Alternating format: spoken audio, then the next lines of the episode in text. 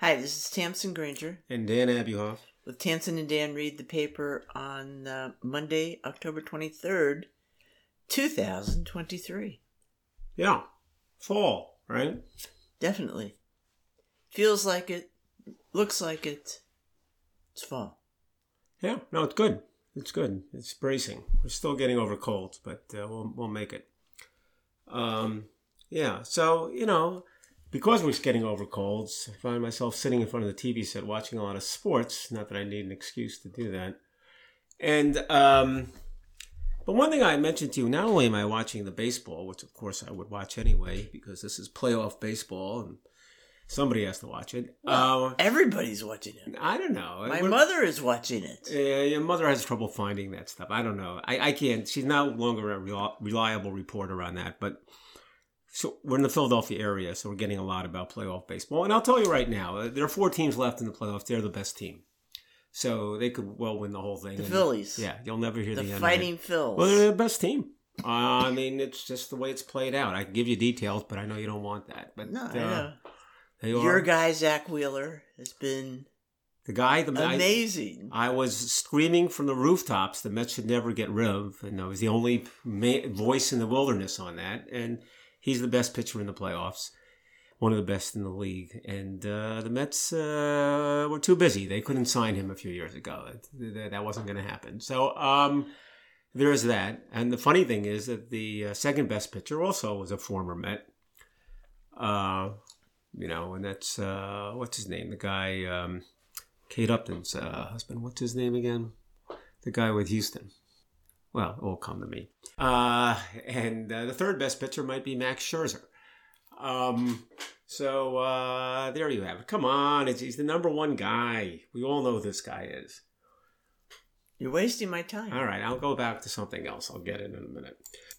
Justin Verlander. There you go. How could I forget? Justin Verlander. Um, he may well be pitching against uh, Wheeler in the uh, finals. If he's not, Scherzer will. So there's a lot of ex-Mets out there. But here's what's interesting. I'm even watching college football, which I never watch. And uh, you like it more than I do.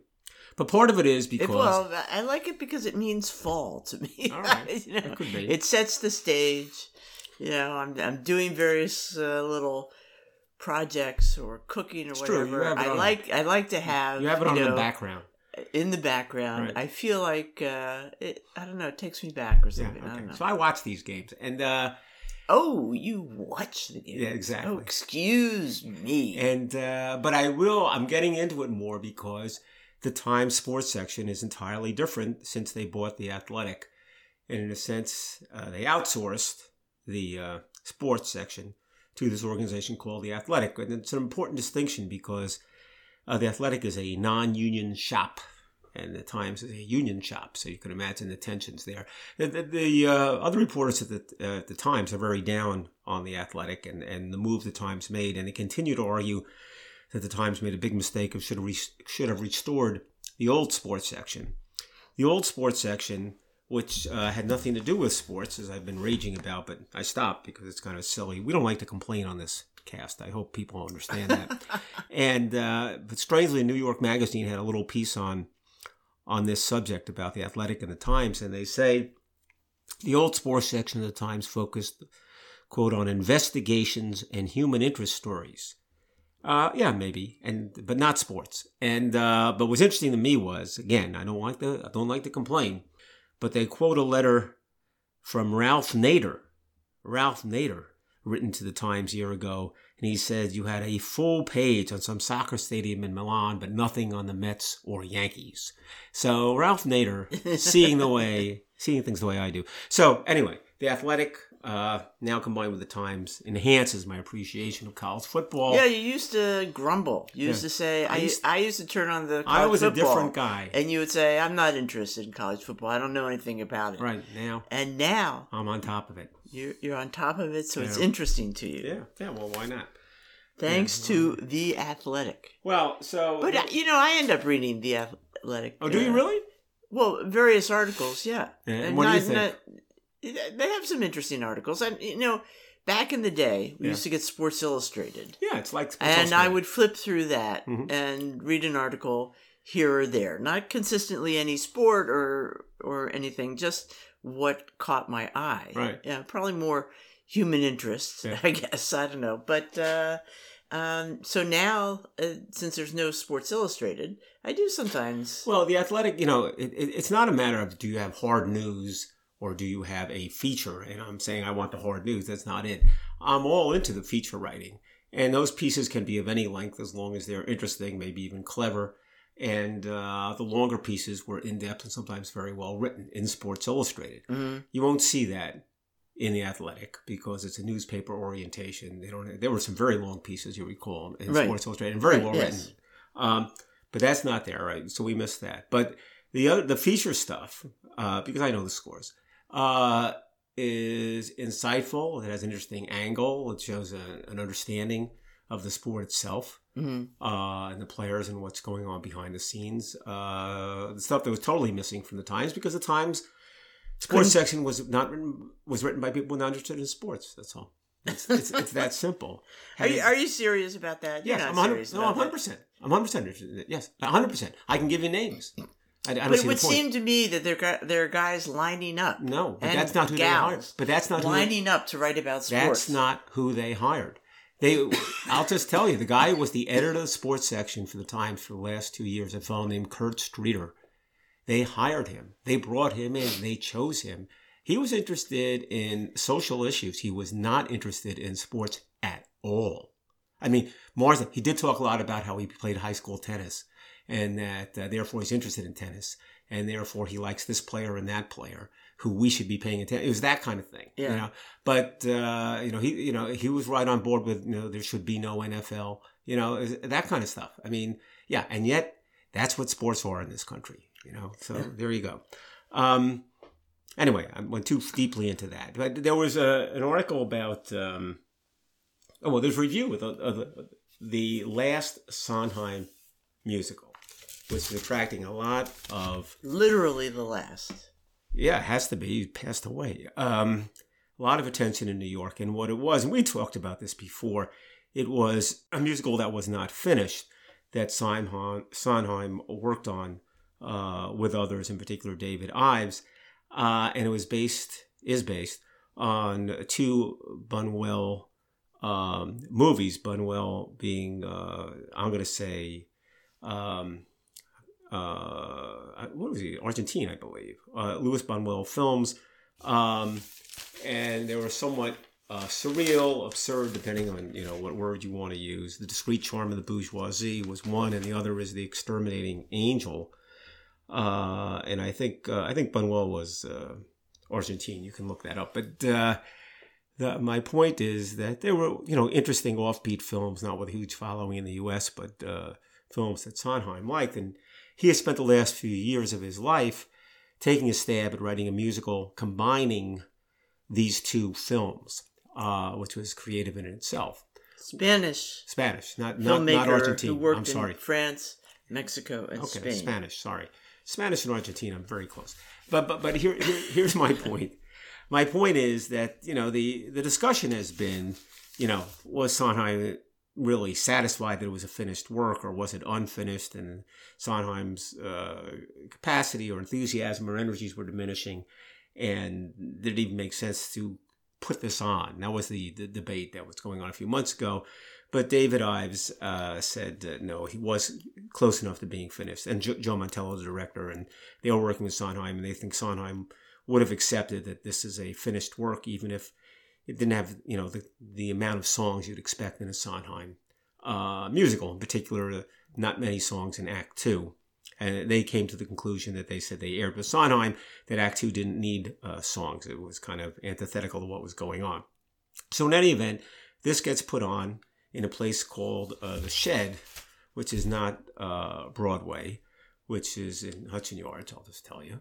And uh, you know, the Shed, you know, thinks it's got a. Well, they're right. It's a very prestigious thing for them to do, so they're putting it on. I don't know how economic it is, and it has a very big cast. So, um, and as uh, I was reading the review, I said to you, and it's what I expected. It's not like uh, it's a review; it's more of a tribute. Uh, and you certainly don't. You come away with the idea that the uh, reviewer Jesse Green, the Times regular reviewer, is uh, interested in being enthusiastic and is enthusiastic to some degree, but is hardly head over heels. But you know, it's an interesting experiment, and it's nice to have this last bit of Sondheim, and that's. But you you do get the undertone is it, it's it, it's you know you know what an experiment is. Experiment appeals to uh, one person in particular. When you call uh, something a worthy experiment, that means it's good for theater critics. Theater critics like to see experiments. If you have to go through the Lincoln Tunnel to see it, uh, you don't want to see an experiment. So uh, it, it's not what I would call a, a review. But, a good review look at it this way: if you love Sondheim, you may be dying to see Oh, I'm not. I'm not look, every every little smidgen. No- no one's gonna go on and you may say-so. be quite curious. I, I would even if someone handed me a ticket, I'd go. But but he, he- if somebody handed you a yeah, ticket, yeah, and, and paid the toll. But but but it, here, here's. But I was talking to you, and you kind of opened my eyes as to why this doesn't work. And maybe why don't you just explain it? Because I didn't get it until you explained it to me. What was the problem with this musical from the get go? well, I, I I don't really know. You do know. But I, I no, heard you I say don't. it. I don't know. But this is my feeling about Yeah, it. There- yeah. There was a lot of talk in the review about surrealism Right. and uh, surrealism with the respect to the Buñuel uh, movies. Right. Okay. Yeah. Uh, and uh, the question is, how do you define surrealism? Now, we we talk about we use the word su- surreal every day Mhm. to mean you know it was it was crazy, it was unbelievable, it was beyond. Right. Uh, and uh, really, surrealism, the way it's actually portrayed to some extent in art, is super real. Mhm. Okay, it's it's um, very objects that uh, are portrayed in such a realistic faction uh, fashion, but uh, in uh, strange circumstances or juxtaposed uh, with uh, odd, um, I don't know, properties. We we think of the Dali where the watches are melting Right. uh, like you know so much uh, overripe cheese, but they really look like watches, and that's what's discomforting about them is because we're seeing something doing something that shouldn't happen. Right. Okay, and to me, you know, I do see in many ways Sondheim as a surrealist because he does take uh, he captures the reality of life, but kind of manipulates it uh, in such a way that uh, I don't know is can be discomforting. All right, but on the other hand, opens up new realities Plus, yeah. to you, which very- I think is often what artists in general are trying But- to and- do. and that's- help you see things a new way Right. by how they're presented. So my point was, his plays, many of his plays, if not all of them, already do that. Right, but, but So but, but, but it it's, was- it's in the hold on a second because this is something you said before. I don't want you to skip this step. The whole musical form is surreal in itself. The idea that Exactly. it's a very serious set of characters in a serious situation, and they turn to the audience and start singing. That's surreal. Right, right, Right. right. It's bizarre. Right. Um, and actually, Jesse Green brings that up himself. Right. You know, the whole form is just uh, people don't go through life singing Right. uh, like that, although they probably should. Uh, no. Some of us, you could do it. You I couldn't do it. Um, uh, so it's it's kind of um, redundant, isn't it? well, if, if you It's redundant to say, and now I'm going to do a surrealistic musical Well- because musicals are Yeah. I mean, in other words, uh, Sondheim's, I think Sondheim's most effective musicals are basically, and well, forget the most. We just saw "Merrily We Roll Along." That if you know, that's a heartfelt, serious situation, real characters dealing with real things in real time, and the idea that they're singing about it elevates uh, our understanding, our commu- uh, identification with the characters, our empathetic reaction uh, to a surreal environment. They're singing to us, uh, and that works wonderfully They're singing well. to us and moving backwards in time. Exactly. right. So that's plenty surreal. Uh, but what, to take a surreal premise, in this case, a surreal movie or two surreal movies, and say, let's put music to that. Sondheim always struggled with that. And the result is something that re, that reflects that struggling. And as you put it to me, that's it doesn't it shouldn't work it's not surprising it doesn't work because it's already surreal and it's sort of implant an additional level of unreality on it uh, is what makes it so perplexing. I think that's the problem that Sondheim didn't solve. Yeah. And there's a reason. There's a reason he didn't solve it. Uh, and, and because he had already solved it. Because, be, not because he had already solved it, but because his yeah. form itself did the kind of thing that uh, this uh, foundational work was was handing was was already supplied with. It, it, it was it was redundant. Right. Uh, yeah. And uh, I mean, you're looking at uh, something like uh, Into the Woods, where you have.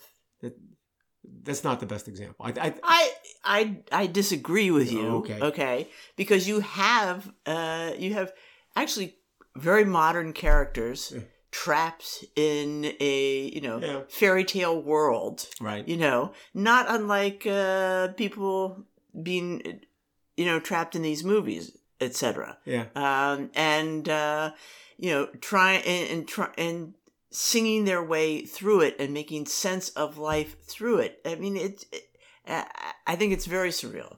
Um, all right. Well, maybe, but but, but, but the kind of well, okay. we can go through all of them, and I can tell you why I find them already tremendously surreal. But again, when when they do sing, when they do, you know, examine their right. feelings through these songs, they come up with very heartfelt, rational, um, the moving um, assessments, realizations, um, despite being in these illogical, fantastical situations. Yeah, but now I, you know. I I know, and we talked about this before, so I know I see that. I see that for Sweeney Todd. I see that for well, I see it for anyone can whistle, and I see it for uh, right assassins. Yeah, and um, and I and, and I don't I don't see anyone can whistle in assassins as successful plays. Uh, but, you're talking about uh, financially successful. No, no, no. I don't think they're successful plays. But uh, but, but I like the music. But right. Uh, uh, and you say, gee, if, if the play was better, maybe it would be worth. But the point is, um, the uh, I think the premise of this last play was redundant, yeah, um, and just unnecessary. Yeah. And, well, it, it didn't and, didn't lend itself to musicalization. Well, and, and, and, and, that's, therefore more complex problem to solve. I don't know. Yeah, and, well, the problem didn't get solved, and and what uh, Green says in the review is that so you don't have any music in the second act, and uh, in a way that's fitting but on the other hand, it could have used something we don't know what it is. So uh, anyway, uh, yeah. But speaking of musicals, the one the musical I want to see, yeah, that you're probably not going to take me to, yeah, is the one based on uh, Buena Vista Social Club. Well, I could take you to, but you told me we can't get tic- we can't get tickets. We can sort of get tickets, but you have to you're gonna have to pay some money for them. All right, we'll talk about that later. But you know, David Yazbek, it might be really good. We, I, well, you know, it might be really interesting. Who bought the Buena Vista Social Club album? You did. So right. why don't you get on the horn there, and uh, you know, been watching get sports. Some tickets. yeah, okay. It's somewhere small. All right. Yeah, it's, yeah, it's, it's Atlantic Theater. Yeah. Yeah. So it'd be nice to see it in that setting, the way we saw Hamilton at the public before oh, we saw, it became a blockbuster. We saw Kimberly Akimbo at, at the Yeah, that's fun. It's fun if we get to do it. All right. But you got to get on it. Sheesh. You can't be sitting around watching college football. So there was an article about. Uh, Speaking of Hamilton. Hamilton in uh, Germany. It turns out, you know, Hamilton had some road productions in particular.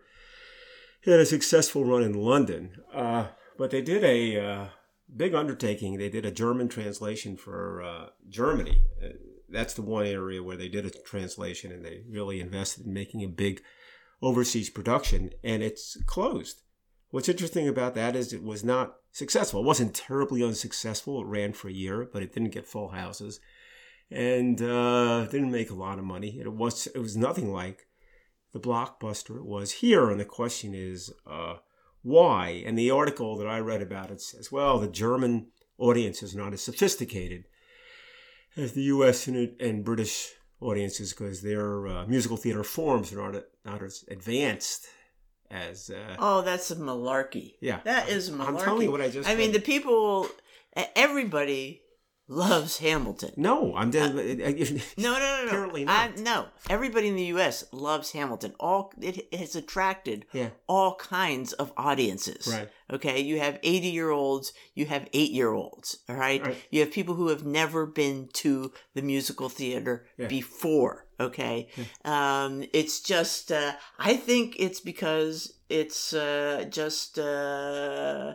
very, very American. Yeah, that's right. And I think you, if you don't have that, you know, cultural context, um, it it doesn't quite work. It must have been a huge project to translate this into German. Sure, you know, but they did it. Uh, yeah, but um, so, but I, you know, it's uh, I I'm also I'd be curious uh, what people really thought in London anyway and uh, how much people really enjoyed it being on the kind Yeah. of the other side. Well, but but that that tells you Um, something about the music. Look, I, I'll just put my cards on the table. I think Hamilton was an excellent musical. I don't think it's a great musical, uh, but uh, but I think it wa- I really enjoyed seeing it. We saw it twice, and it's very compelling. But had a lot of things going for it, including our connection to American history and Right. how it resonates with us. right. Not, a, but that I'm distinguishing that from art form. Is this the greatest? You know, is it My Fair No, no, Lady? no, no, no, It's no. not My Fair But what I'm talking Yeah. about is very successful. Yeah. It has a huge audience. Right. Okay, for, for people who know even less American history than we know. You know. Yeah, Um, so but but. But but it doesn't translate to people who have no interest in American history. exactly, and that's Uh, think we exactly American And that- history, American culture. Well, if maybe yes. even I mean you know various uh, American. Well, the question is, I don't know the answer to it. Does Sondheim translate to Germany? I don't know. You'd like to think so. God knows there's enough German music that people sit and listen to the New York Philharmonic play. So who knows? I would say probably yes because I really am always touched by the universal themes Right. of Sondheim. Yes. I mean, uh, merrily we roll along. That's about relationships and uh, going through life and uh, looking back on life, etc. That's that's not an American idea. That's Well, I'd be interested to know. I just, I think you're right. I don't know. The only, you know, I, I, one, maybe I'll look into that. But the, I remember uh, seeing uh, ooh, documentary about Fiddler on the Roof, and they focused a lot on how successful it was in Japan. And do you remember Uh, seeing that? yeah. Yeah. Uh, and uh, that kind of universality is hard to achieve. But yeah. uh, well, well, remember when it was being written? Yeah. we're, you know, we're not we're not writing a Jewish musical. Right. We're writing a musical about tradition. that's right. That's right. and uh, that you know having that focus uh, apparently resonated Yeah. With anyone who uh, well, the story, feels a sense yeah, of tradition. that goes back to the story about the uh, Harnick and Bock had written it, and they're working with uh, uh, a director who kept saying to them, uh, Jerome Robbins, and he kept saying to them, "Look, uh, what is this about? What in one word? What is this about? What is this about?" And they went, they, they would throw it's about Judaism, or it's about uh, people suffering, or it's about the refugee crisis, or it's about this, or it's that. And finally, after two months of asking that question, they just threw up their hands and say, "It's about tradition." He said, "That sounds right."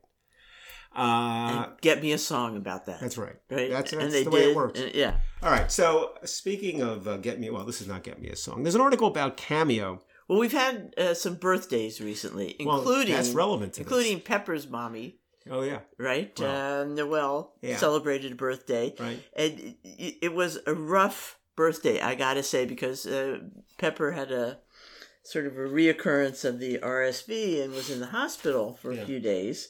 But on Noel's birthday, she was released, and so there was great That's a birthday present, yes. That's a birthday present. Okay. Okay. Um. So uh, anyway, you. Uh, Well, you know, sometimes uh, what's turned out to be a great birthday present to give is a cameo video. And uh, Cameo, as many people probably know, uh, is uh, a service in which you get on and they have all kinds of celebrities signed up. And uh, you pick a celebrity and uh, for a certain charge. Uh, you provide certain information and uh, maybe some uh, some requests, and the uh, celebrity will record a birthday greeting or an anniversary greeting, whatever it is, and it's sent to you, and you send it on to you know the celebrant. So it's Your a friend. it's a video. It's a clip. video. Yeah, it's a video clip, video uh, with the sound. and, and it's personalized. And it's personalized. according to what information you you give, given you them. give. Some And- people do better jobs than others. Yes. Right. Very often, the lesser celebrities. Well, let me get into that in a. Yeah, second. So the, the. Times article is, is, is about Cameo. It's uh, crashing and burning. It was supposed to. It was going great. Now it's not going so great. And it's a whole long story about excess. This guy started it, and then and they had the service I just described, and they tried to expand it, and they tried to make it into involving parties and uh, all kinds of auxiliary services. They tried to make it bigger and bigger and bigger and nothing else really caught fire. And then they tried to grow by getting more and more celebrities. They were concerned that they only had C-list celebrities. They wanted B-list. They wanted A-list. And you know the standard compensation is you get someone who's a I'm going to use the word celebrity very broadly, uh, and that person gets a percentage, whatever that uh, the person like me gives. Percentage goes to service, percentage goes to that person. Well, to get the A-list celebrities or the B-list celebrities, uh, they'd have to give them a bonus up front, and then there was all kinds of competition among who they were signing. If you gave that guy hundred thousand dollars, you got to give me a hundred thousand. Anyway, this would result in, in they're taking a huge step back and firing a lot of people and sort of Reminds me of what the law firms went through a few years ago. with some law firms, not not my law firm, but but Okay. but uh, but Hmm. but my view of it has always been what you just started to describe. You don't want, uh, you know, it's not like you're when you're uh, arranging to have a birthday greeting sent. It's not like you want to arrange to have it sent by Wayne Gretzky, and so Wayne Gretzky says, you know, hi Tamsen, happy birthday. Um, Hi, uh, Thompson. Thompson, happy birthday. Well, it's a great Wayne Gretzky invitation. Uh, but you, I think my view is that there's nothing wrong with a so-called C-list celebrity. It, it, what's nice is to find someone who's a little bit obscure but has some connection with the person with whom you're dealing. So, for example, for my friend Harry's birthday, there was somebody who was a uh, Met player, not a superstar, Endy Chavez, who did a great play that we were all attuned to, and I knew Harry was attuned to, and. Uh, uh, I arranged to have him do the greeting, and uh, he did a great job for two reasons. One is that I gave enough information; he knew what Harry was interested in, and he related to it because it had to do with a particular play that he made, and also because if you got a guy like that, he's into it. He's not Wayne Gretzky. He's not like he's a superstar. He's above it. You know this, and he's picking up a little money doing this. You know, He, he did. He did a great job. He did It wa- It was well read, Right. and he even wore a T-shirt that had a silkscreen print of him making the play. the play that we're talking about, the Um, great catch. So I mean, it was terrific. It was terrific, and uh, and uh, we did one for Sadie, and it was Wayne Wade Minter, who's the uh, PR guy for the Canes hockey group, which who I found out by the way is uh, has a nine to five job. He's a chief technology officer of a startup company. He just does this. He does the, the Uh-huh, Canes the work in the evening. Yeah. But he did a very nice job talking about uh, Sadie, and I understand you used to root for another team. I rooted for another team, same team as you, and blah blah. So he did a great job. But he was you picked the right person. This is what we're telling you. If you have a birthday out there that you're looking to help celebrate, think about this because there are all kinds of interesting people that. So they're uh, still in business. They're, they're crashing and burning, but they're still in and business. there are plenty of C-list celebrities Available. that are, are worth contacting and uh, and getting them involved in your birthday celebration. I thought it was great. I thought it was great. All right, so you have a, uh museum update. Is this in a museum update? Well, it sort of is. you know, uh, one of the popular museums in the world, uh, the Van Gogh Museum in Amsterdam, was having a promotion to celebrate their 50th anniversary, or 50 years Yeah. being open. And they uh, collaborated with the um, Pokemon card people Uh-huh. uh, and uh, created this scavenger hunt that would uh, result in if the uh, people would go through the scavenger hunt and when they completed it they would end up at the gift shop and get um, so people were um, very excited about these cards now you know pokemon cards uh, have value they've con- did you realize people collect I was just going to say no. well, How would I know that? I, I I thought you just. I mean, I. I mean, I knew it. Um, they, you know, they've they're still in demand, and people collect them. There are Pokemon cards that go for millions of dollars. No, that's not true. Yes, yes, I don't believe millions of dollars. All right.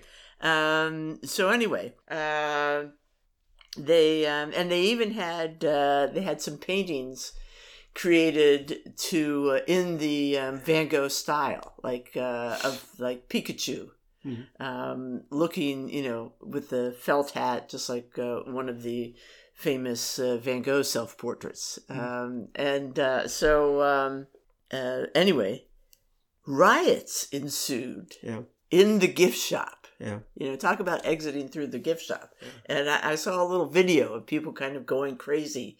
Uh, they are grabbing the prints of the self portraits, they're grabbing postcards, they're lining up for their cards. Plus, you have resellers, Yeah. resellers of the cards waiting outside for people who have gone through the scavenger hunt offering to buy Uh-huh. the cards off of them as they exit the museum. Mhm. Uh, so, uh, poor Van Gogh Museum had to call a halt Mhm. to this promotion. Uh-huh. Uh, but certainly, it you know it, the hope was that it would uh, help uh, you know encourage a larger audience, Uh-huh. uh, which uh, it probably did. I mean, you could go in there. I mean, once you go in there, it's a it's a very um, uh, great. It's a fun, beautiful, accessible uh, collection to Mhm. be in. So uh, you know, and they got a, a lot of press out of it, I think. So, uh, you know, I mean, that's too bad uh, that uh, some people are not going to get their cards, but, uh, you know, kind of a fun thing, interesting thing, and, uh, you know, uh, all PR is good PR. All right. So there, we don't do political stuff, and I don't mean to do this in a political way, but there's a book that uh, Mitt Romney has put out called Romney: A Reckoning, which is a memoir. And Mitt Romney, Republican of Utah, senator for a long time, roots in Massachusetts, has always been presented as sort of a sober, uh, serious, um, you know, a guy with a fair bit of stature and intelligent guy. I'm not disputing any of that. What's interesting to me about the book is that uh, people say it's very forthcoming in terms of his feelings about a lot of Republican figures, many of which are controversial. Okay, that sounds like maybe that, that makes the book more interesting.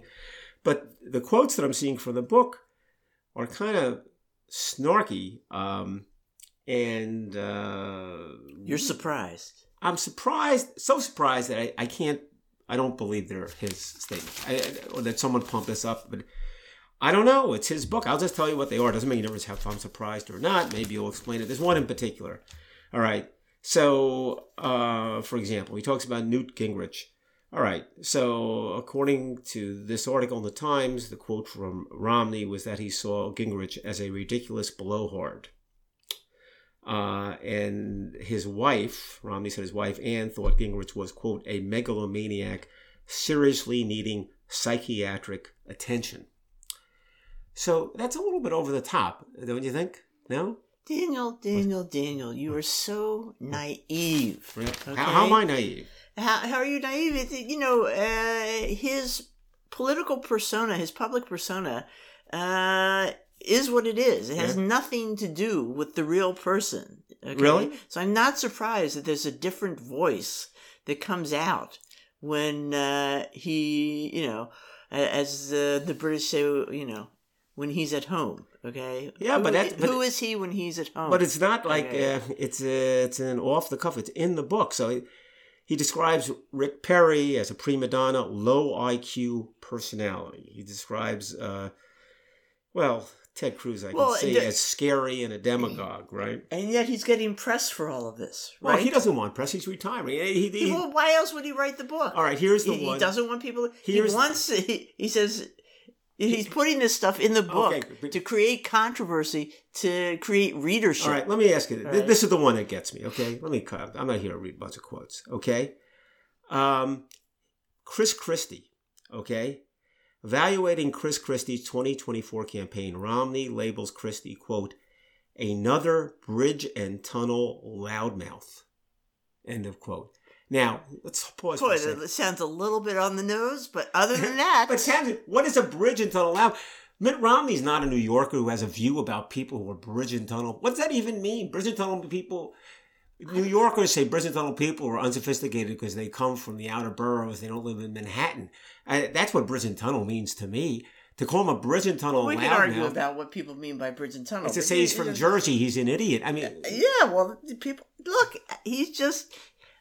First of all, I'm not surprised that loudmouth? once in a while people let their hair down, and uh, this is a memoir. I know he's not a saint. Okay, he's not a saint. All right, I'm just. Uh, memoir only sells if you can have some salacious stuff in it. all right. Now, assuming you know, you know, he didn't sleep around with all these people, He- he what's he going to do?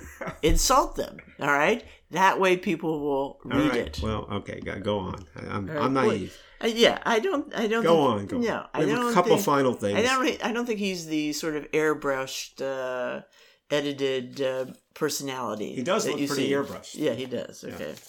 Um. So, uh, in the New York Times, uh, mention of the uh, what do you call it? Consecration of uh, the largest Hindu temple in the Western Hemisphere. Yeah. Okay, I'm going to try to pronounce this: the Akshardham Manha Mandir. Okay, temple in little old Robbinsville, New Jersey. Yeah. Okay, opened last week. They've been building it for 15 years. It has cost, they say, 96 million dollars. Oh, God. All right. Now, you may remember that on this very podcast, uh, uh, we discussed that uh, uh, Lisa Walsh, Kathy Easton, and I went to visit this temple. They were allowing visitors in even before it was completed. And this was a while ago. This was like five or so, at Yeah. least probably five years ago. Yeah. And and it was extraordinary. I mean, it it, Go it ahead, is extraordinary. It has some 10,000 statues, Yeah. all right? It has spires that go Yeah. 200 feet into the air. It covers 180 acres. There's apparently a 49 foot tall gold statue um, in it. So it's quite extraordinary. Now, it's a little, it's controversial uh, because uh, there's a um, federal criminal investigation into the um, the build the builders are accused of forced labor, low wages, poor working conditions, um, and so there's you know this uh, lawsuit going on. Right. The builder says the um, Yeah. people were actual volunteers. They do it Yeah, okay. in the faith tradition. You don't wanna They're not in that. Employees. yeah, okay. um, so that's all kind of a mess. But it's going to put Robbinsville on the map. I, I can't tell you how nothing Robbinsville is. You're just driving down Route 130. Route 130 is nothing to write home about in New Jersey. Uh, but uh, Robbinsville, you don't even notice when you go through. Yeah. And now suddenly they're going to have a their, their plans to build hotels for the Really? visitors. Yeah. Well, look, Yeah. I I acknowledge that that's kind of a No. big deal. Although, just to put it in context, you Yeah. did say it's the largest Hindu temple in the Western Hemisphere. I'm going to say the Eastern Hemisphere probably has bigger temples. I'm just going to throw that out this there. this is huge. This is Right. huge, and there's there's a um they this sect believes that uh, God inhabits the um, figures of the deities that they have there, and these figures are fed and washed, and you know there are various ceremonies that uh, you can uh, observe uh, with them. Um, it, it, it makes sense. Apparently, New Jersey has a rather large percentage of Hindu population, some 400,000 Hindu okay. in uh, New Jersey, which is about 3% uh, right. of the total. All right. So, anyway, and I will say, it's an extraordinary building. Mhm. I also, you know, definitely remember, remember going into the gift shop yeah. all right, which had many interesting objects and fabulous snacks. Okay, um, and uh, I I really thought I would go back there frequently to buy these snacks because they were completely different and quite tasty. Um, so maybe I have to take another trip back They- there. they but they're- have a- now they're going to be these huge crowds. They have a website probably now though. You can buy it online. I Uh, can probably go to any like Asian, It's not the same. They're not blessed. market Not get- blessed yeah. the same way. Uh, well, I could match that. So our last story. I know you're you're talking about big Hindu temples, or there's sort of a spiritual element to that. Robbinsville. How about Holmdel, New Jersey, the home of the Holmdel horn antenna, built in 1959, which was instrumental in the determination of the origin of the universe. We're not talking about you know just one hemisphere. This is about the origin of the universe. Well, this too. too, My this temple is, is. this is oh, this is right up there. Okay, the origin of the universe. Okay, Here, here's the way it works. The antenna is built by AT&T Bell Laboratories in 1959 in Holmdel and two young astronomers, Arno Penzias and Robert Wilson, uh, noticed that when they use the antenna, they sense this omnidirectional hiss each night. Now, somehow, and this is not explained here as if it could ever be explained, this hiss was identified as, as a leftover as leftover heat from the Big Bang, lending support for the Big Bang theory, resulting in the formation of the universe. And for that theory, Penzias and Wilson won the Nobel Prize for Physics in 1978, and the Holmdel antenna was designated as a National Historic Landmark. Well, as matters uh, go on, in Holmdel, I would put on the same level as Robbinsville. Uh, you know, this was uh, AT&T property. So AT&T gets broken up into various companies, and uh, Babe becomes Bell Labs. Then it becomes Lucent. Then Alcatel. Then All right, Nokia. all right, all right, all right. Tell me what you want to tell me.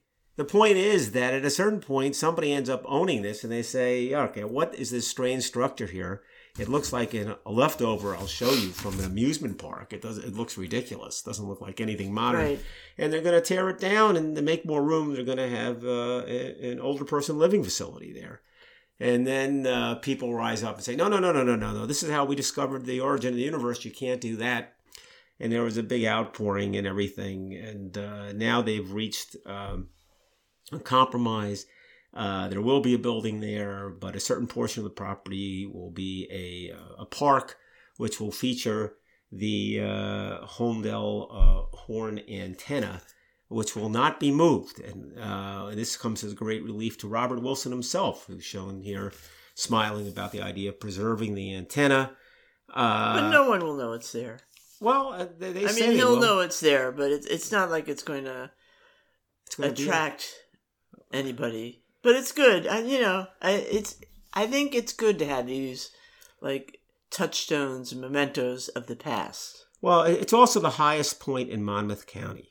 So it will be celebrated as that's where I'd put an antenna. Mm. So it will be the the focal point of a sprawling 35 acre public park. And they're hopeful that uh, new generations will observe this antenna. Which, as I mean, again, people will be out there walking their dogs and say, "Hey, it looks Martha, like look at this! it looks like you know it's from Back to Back to the Future. So it looks uh, It crazy. looks it's like a space age. It look- looks space age. looks like a Rube Goldberg contraption or a- right. a Jetson thought That's of what what was need. space aids 50 years ago.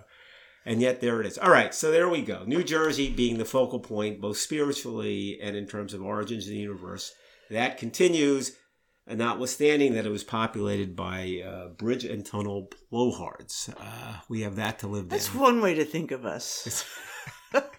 It's, we're remembered in various ways. It's New Jersey Yeah, really some people takes might call you a, bridge and tunnel really blowhard. Really? Yeah, Ah. you've, you've done your share of bridge and tunnel duty. Really? No doubt about it. All All right, right. we got to go. All right. We'll uh, see you next week. This is This is Dan, Ab- Dan Abuhoff. And Tamsen Granger. See ya.